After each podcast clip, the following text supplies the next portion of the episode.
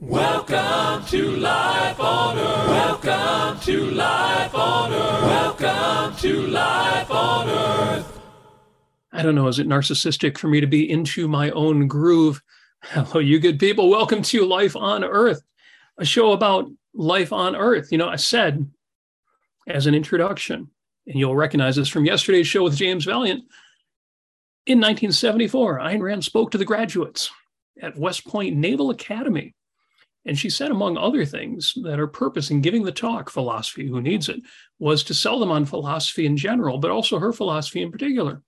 She said, formally, I call it objectivism, but informally, I call it a philosophy for living on earth. And I've said, well, if that's true, if objectivism really is the owner's manual for life, the first fully accurate and up to date owner's manual of life, there have been many after all, then it stands to reason that objectivists, other things being equal, should be among the most happy, the most successful, the most benevolent, gracious, charitable, and kind and strong and all out sexy people on earth. James and I talked about that yesterday. And if you've ever questioned the premise of this show, that introduction, you should listen to that show. But another application of that very fact of reality is the fact that love conquers all. Now, some of you watch the Sunday shows that I do with the delightful Amy Nasir, and we did a show called Love Conquers All. We touched on it a bit, but mostly we just had our usual Sunday night fun. And afterward, I thought, you know, I really didn't justify that. I really didn't prove that point. I really didn't put it out there in the way that I kind of wanted to when I named the show. And then I realized, no, what I've got to do is do that during life on earth. See, love does conquer all. If man's life is the standard of value, your life, you, person I'm talking to right now, if your life is the standard of value, if values have primacy, and we live in a benevolent universe, does it stand to reason that the good always wins? Uh, the short answer is yes, but the full answer is yes, but. And knowing the answer and knowing the buts is crucial to achieving success and happiness. And so today, I will cover examples with valuable, crucial insights, powerful insights, takeaways that you can put to work or at least have some fun with. And I will steal examples from fiction, particularly Ayn Rand's fiction, and nonfiction and reality. But there will be actionable takeaways. Now, in preparation for an upcoming interview, yes, I'm going, Amy and I are going to be interviewed. I was asked, in five words or less, how would you describe your philosophy? Now, there's a fun one, and some of my favorite people are already in the chat. Feel free to answer in the chat. In five words or less, how would you describe your philosophy? Now, it would have been easy to answer objectivism, the philosophy of Ayn Rand. But a, that's six words. And B, the interviewer was looking for an answer, not just in my own words, but in my own style, my own spirit, my sense of life. So the real answer to what is your philosophy in five words or less? The real answer is values are primary. I have two words left over. Should do something creative with those. But seriously, values are primary. The primacy and potency of love, of the good, of values. You know, what is love? Ayn Rand. According to Ayn Rand, to love is to value. So, in one sense, in what sense, in what ways does love conquer all? In the sense of the primacy and the potency of values. The primacy of values means values Values have substance. And values merit and demand our primary consideration. From Atlas Shrugged, a quote Joy is not the absence of pain. Intelligence is not the absence of stupidity. Light is not the absence of darkness. An entity is not the absence of a non entity. Building is not done by abstaining from demolition. Centuries of sitting and waiting in such abstinence will not raise one single girder for you to abstain from demolishing. oh, Robin Aaron. Uh, Robin in the chat says, What is love, baby? Don't hurt me. You know, I'm going to be using that expression. And I knew that somebody would respond with that. And Robin, of course, is often first with the responses you expect. Now, what I have here is half of a letter size sheet of paper. Now, you in the UK would probably be using an A11 for this, and I don't know if your creation would be flight worthy with A11. I don't know how paper airplanes work in the UK. And I guess the principles are probably the same. This usual paper airplane jet looks kind of like a Concorde. Maybe I should send this to Boom Supersonics and see if I can help them with the design of the uh, replacement for the Concorde they're putting together. So there we go. There is my paper airplane. And it didn't take much effort. It took some and a little bit of experience in how to do them so they actually fly.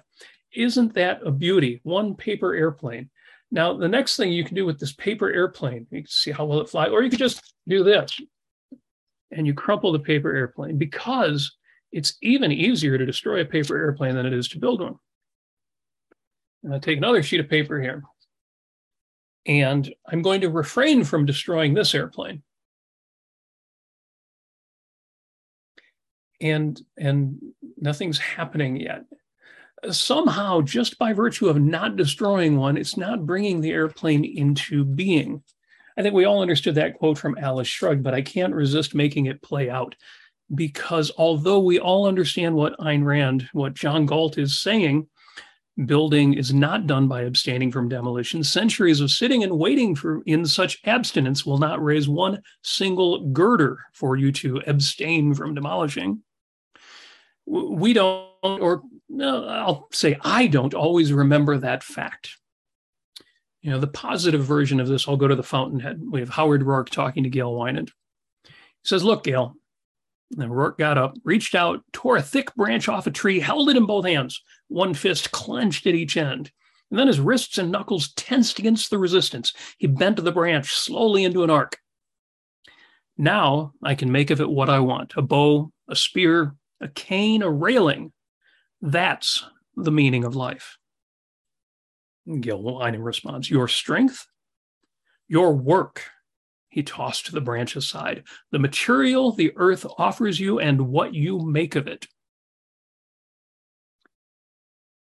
When I say values are primary, you are here to live a life, not merely to not die.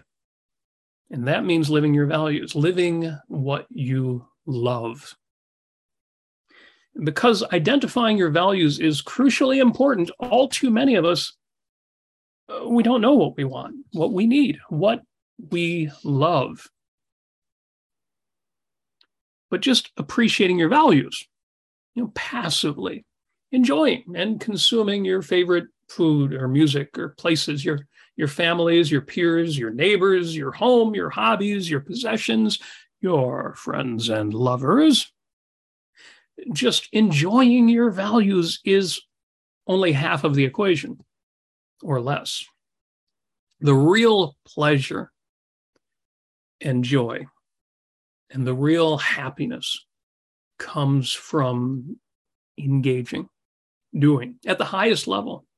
And that means taking action, exercising your virtues, creation, production, making your values happen. Not merely consuming, but creating, producing, reshaping, making the life you want to live, and reshaping your world into the world you want by making happen the things you want to see happen. And you and I, we can do this. I know because we already do to one degree or another. Now, some of my peers, and sometimes even the guy I see in the bathroom mirror, find themselves distracted from exercising their virtues. They, or we, fall victim to our own weaknesses, distracted by the news of the day, and especially the bad news of the day. The kind of news which makes you question the efficacy, the potency of the good, of values, of that which you love. I know people, I know people who watch cable news, a lot of cable news. And whether their particular poison is CNN or Fox News, MSNBC, or CSN, they regard it as an act of evasion to not keep up with every news story, an act of evasion not to keep up with the politics of the day. And if this is you, or if you just feel this pull, or if you just want to better understand that claim, consider this. Uh, now, what happens in politics does impact the state of the country, and it has many peripheral, peripheral effects on our lives, from the state of the economy to the possibility of war to the many taxes, fees, regulations, prohibitions, restrictions, trickle down effects, effects on culture broadly and education in particular. So there is a reason to keep up with the headlines to some degree in order to know what's going on in the world, your world. This is your world. But beyond the headlines, in stories that relate directly to your specific career and interests. The vast majority of the news has very little impact on your life. And that remaining small percent, there's very little you can do about the vast majority of that. It is rational to keep up with the headlines, to keep up with headline news, and to take action wherever possible to capitalize on the good and protect yourself from the bad. But beyond that, you tell me, which is the actual act of evasion? To have a basic awareness and knowledge of headline news, trends, and developments, taking action where possible, but then focusing the majority of your precious time, your finite energy, and your personal capital on the other things, on real life. Or watching the news or YouTube videos about the news for hours on end every day, becoming more and more angry or depressed or both, engaging in endless arguments and flame wars with no real impact, feeling helpless, hopeless, disappointed, and disgusted. You tell me which of those two is evasion. Evasion of the facts of reality. Which is reality? Which has primacy? The things you hate or the things you love? Again, joy is not the absence of pain, intelligence is not the absence of stupidity, light is not the absence of darkness. An entity is not the absence of a non entity. Building is not done by abstaining from demolition. Centuries of sitting and waiting in such abstinence will not raise one single girder for you to abstain from demolishing. I know we read that in Atlas Shrugged and thought, ooh, that says something about politics. No, it doesn't. Or rather, it says something much broader than about politics. So if values, love, has primacy. Well, how much should you focus on threats to your values? Well, there's no percentage, there's no number that anyone can determine for you. But I do believe that you should decide and in advance what your balance will be, and then live that balance intentionally so you never get caught up in things. Now, in my case, for years, I've declared that it's 97.3. Here, I posted this just over 10 years ago, well before I ever thought about having a podcast or, or preaching to my own choir. Life is short, time is precious, and 97% or more of your focus should be on values, on the positive, the joyous, the fun, the passionate. That is, on living. And the other 3% should be spent on taking action against the negative. not on bemoaning evil, but on doing something about it, improving your home and personal security, purchasing insurance and other protections, giving cash and support to organizations fighting in your name, writing the occasional letter or making the occasional phone call to your representatives and media. So that's the primacy of values. But love conquers all implies not just the primacy, but the potency of values. Now, how can I say, and how can you believe that love conquers all when there seem to be so many counterexamples in culture, in politics, in life? Well, for data, I will start with the ever growing benevolence bookshelf.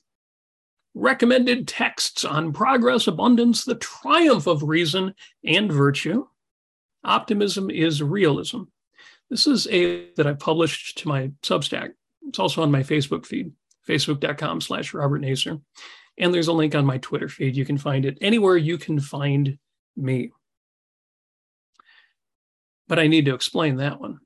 And before I do, Thanks for watching. Thank you for enjoying this fine show on the Ayn Rand Center UK channel. If you're not already a member, well, you know what to do. There's a link in the chat. You click on it, it takes you in. Click be a member at the top or go right to the membership page. Sign up for 10 pounds a month. Not only can you support the Ayn Rand Center UK, and that's certainly reason enough to do it, but it will give you access to some perks you don't have otherwise.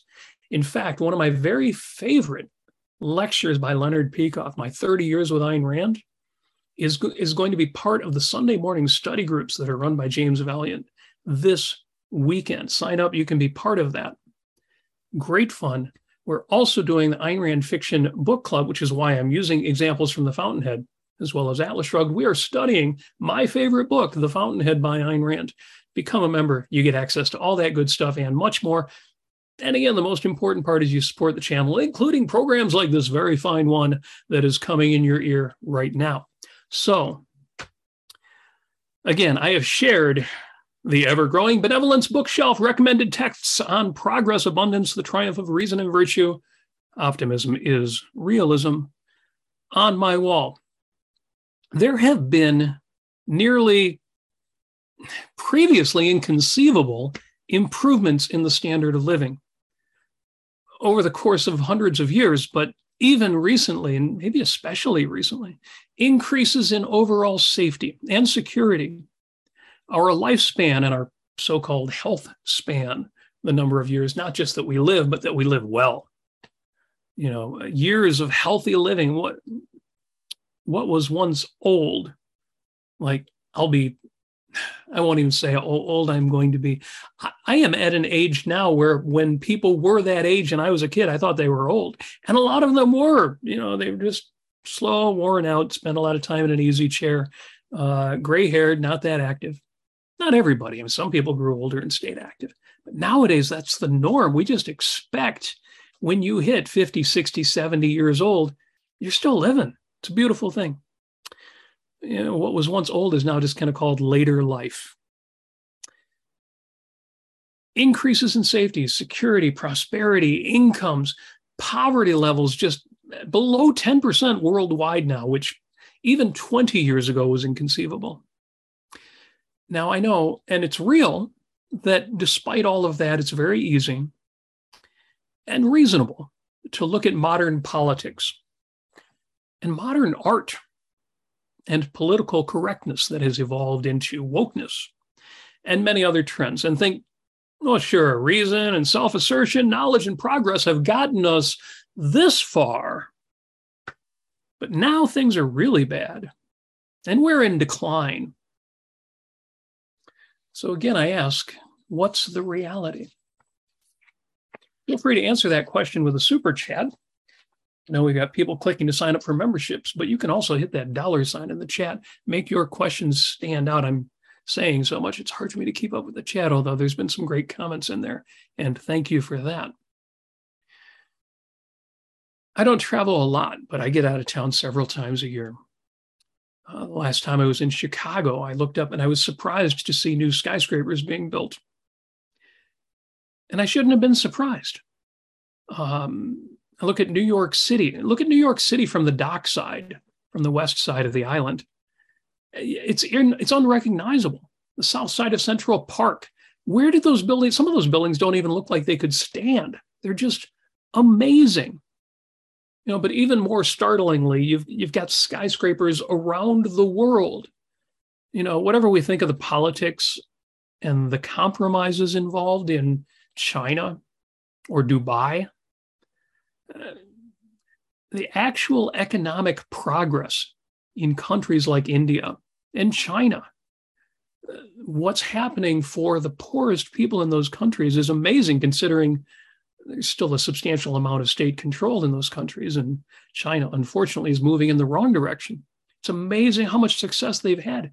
Some of these new modern cities are unbelievable. And uh, sometimes I look at photographs and think, wow, they kind of put some of our old great cities to shame.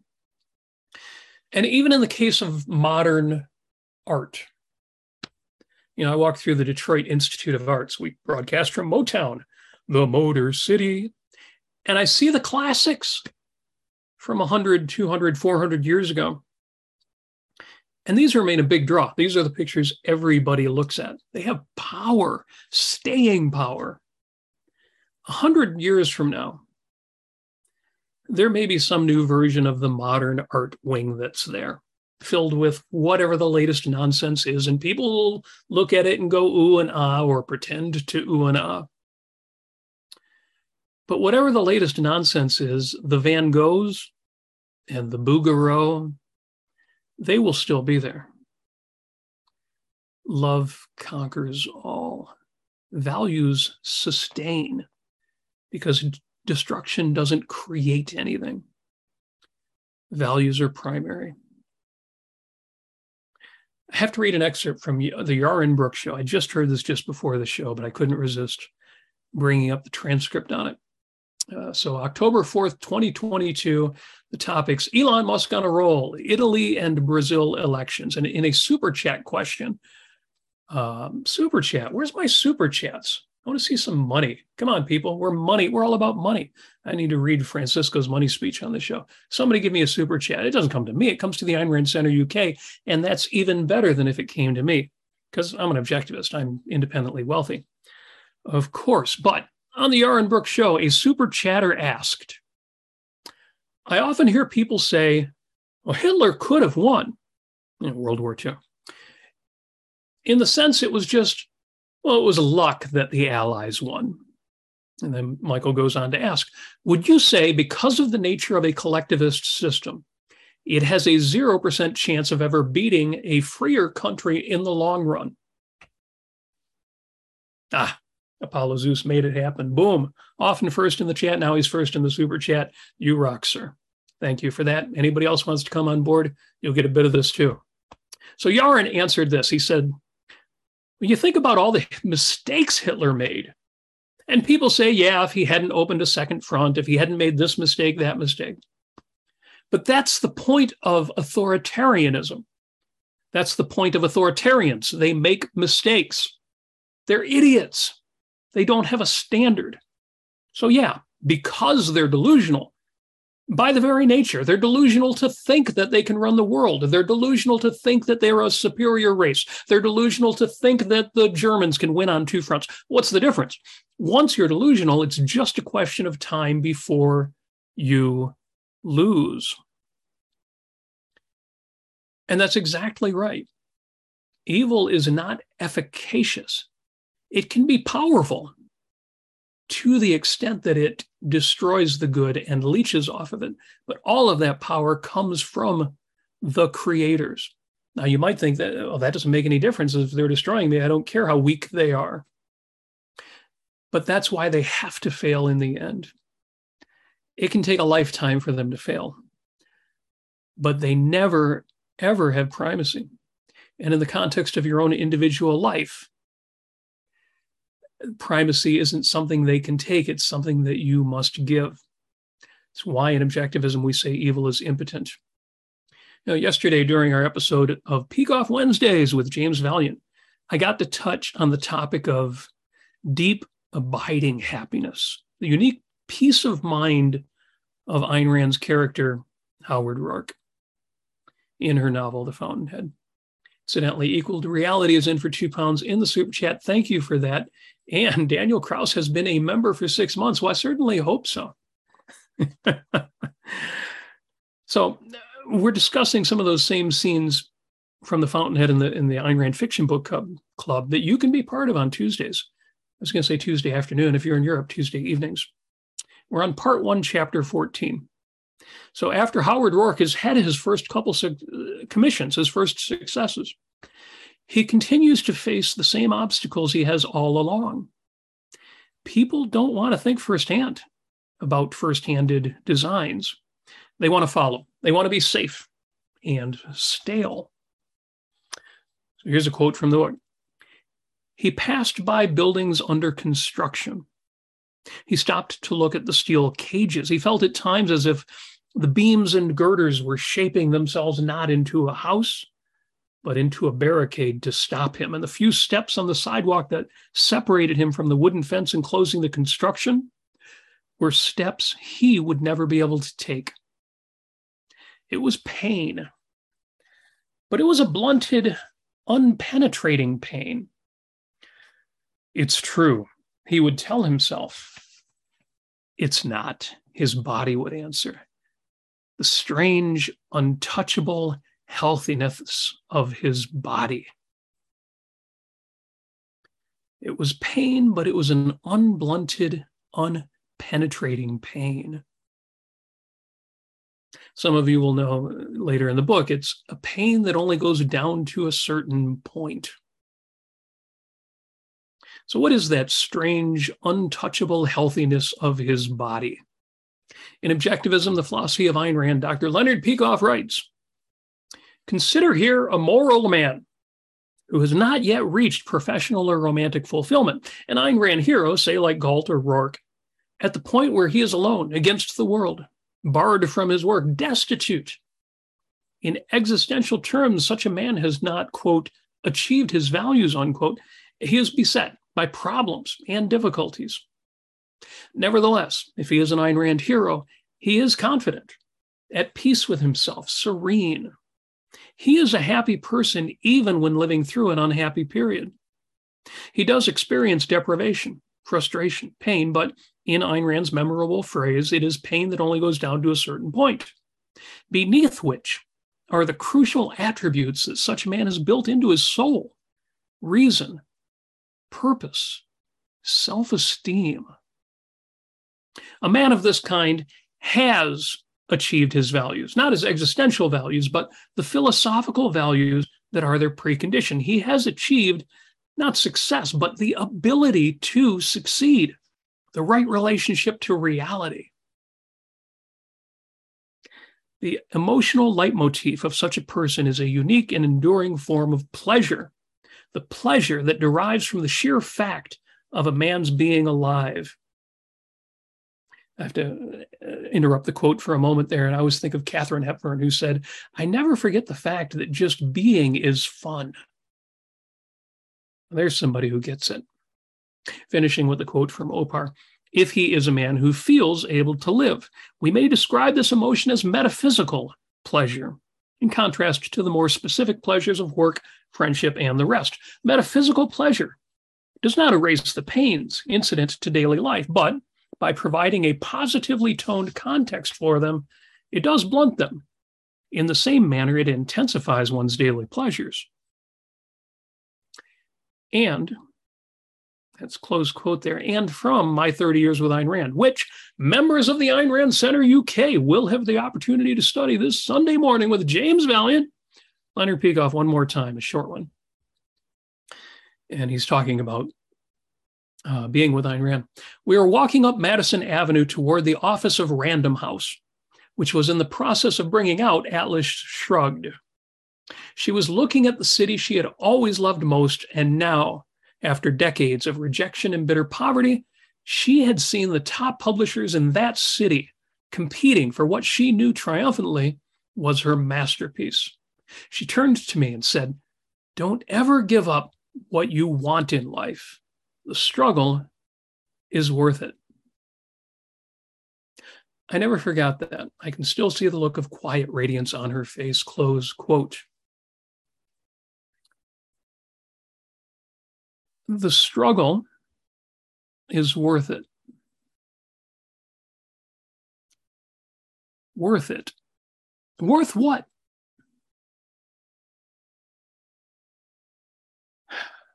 It's worth the effort. It's worth the work, worth what you do, worth what you create, worth what you produce. But what's the it? The it is that state of mind of being efficacious, of being right for the world, of being at peace, of knowing that you are good. In that sense, you have conquered all.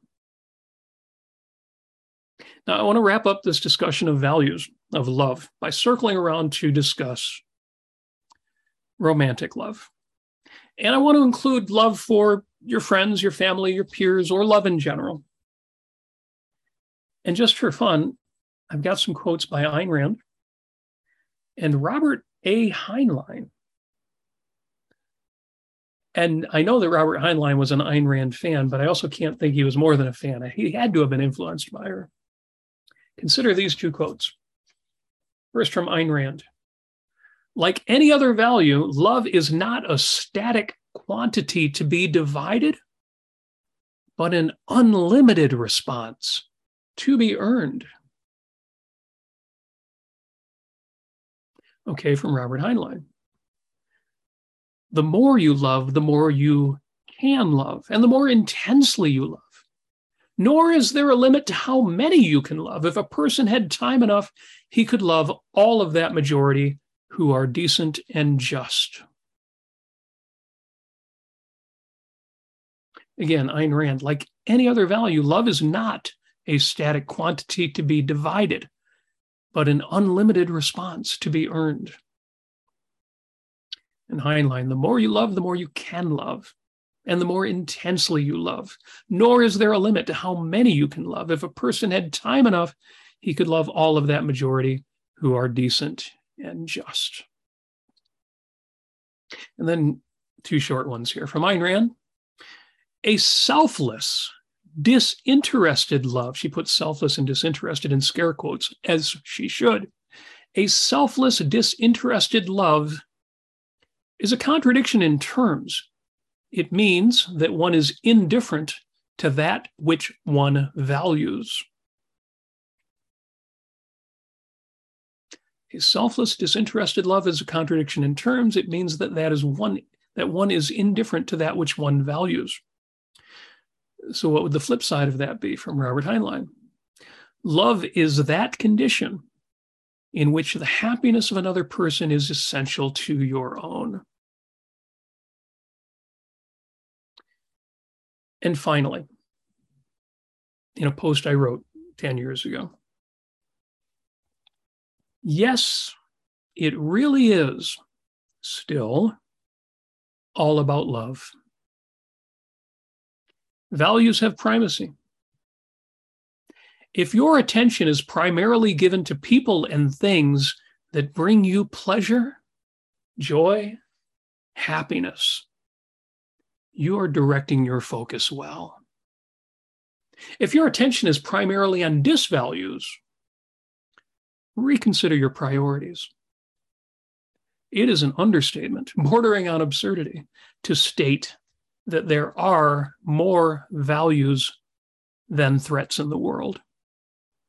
This is metaphysically necessarily true, otherwise, we would all be dead. Curiously, I need to remind myself of this every now and then. And I know I'm not alone in this regard. But yes, it really is still all about love. Love conquers all. That is what you're here for. You are not a means to an end. You, you, and whatever the forms of your happiness, you are the end. Now, get out there and conquer all. And as always, I thank you. And I wish you a magnificent life on earth.